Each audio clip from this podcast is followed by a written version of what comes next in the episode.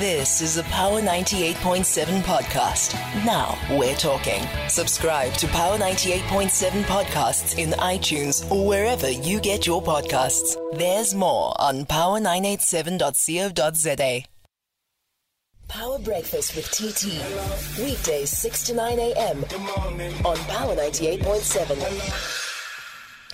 All right, let's uh, go to the AGOA si- uh, um, uh, summit that's taking place um, here in Johannesburg, um, which started off yesterday. African countries who benefit from that African growth and opportunities act will push for a 10 year extension of the African of the agreement.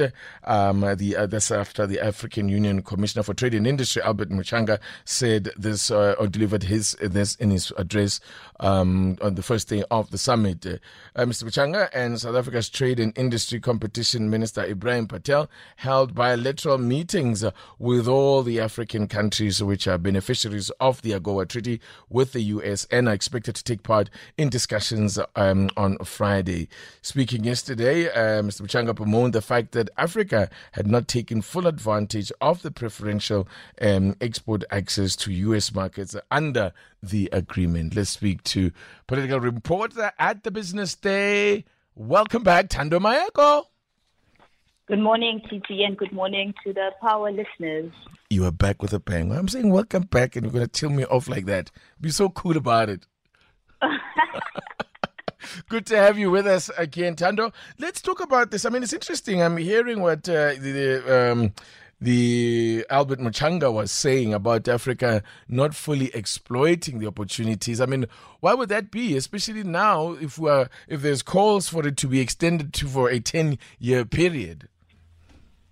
Well, Albert Muchanga was basically saying what the U.S. had already said. Mm. The U.S. had uh, issued a study, released a study on AGOA earlier this year, which showed that the, its targets had not been met. Mm. Uh, you must remember that AGOA has been enacted since the year 2000, and apart from increasing trade mm-hmm. uh, between the U.S.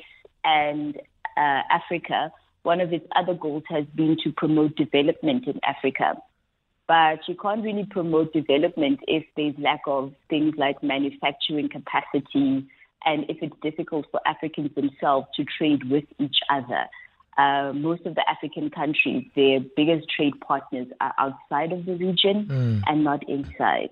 And mm. most of the African countries only trade in primary goods such as agricultural products mm. and not really finished goods.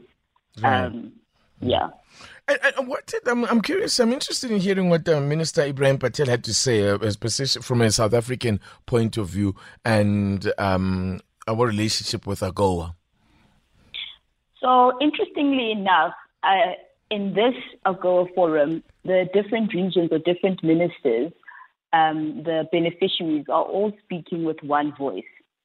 So, although South Africa is the largest beneficiary of uh, AGOA, just relative to its size of its economy and its manufacturing capacity.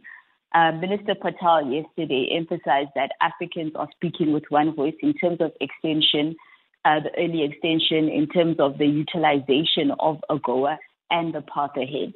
So for South Africa, um, we know that we've been fighting hard to retain our AGOA benefits um, because of uh, the job creation um, and that's what the Minister Patel um, emphasized yesterday in his opening.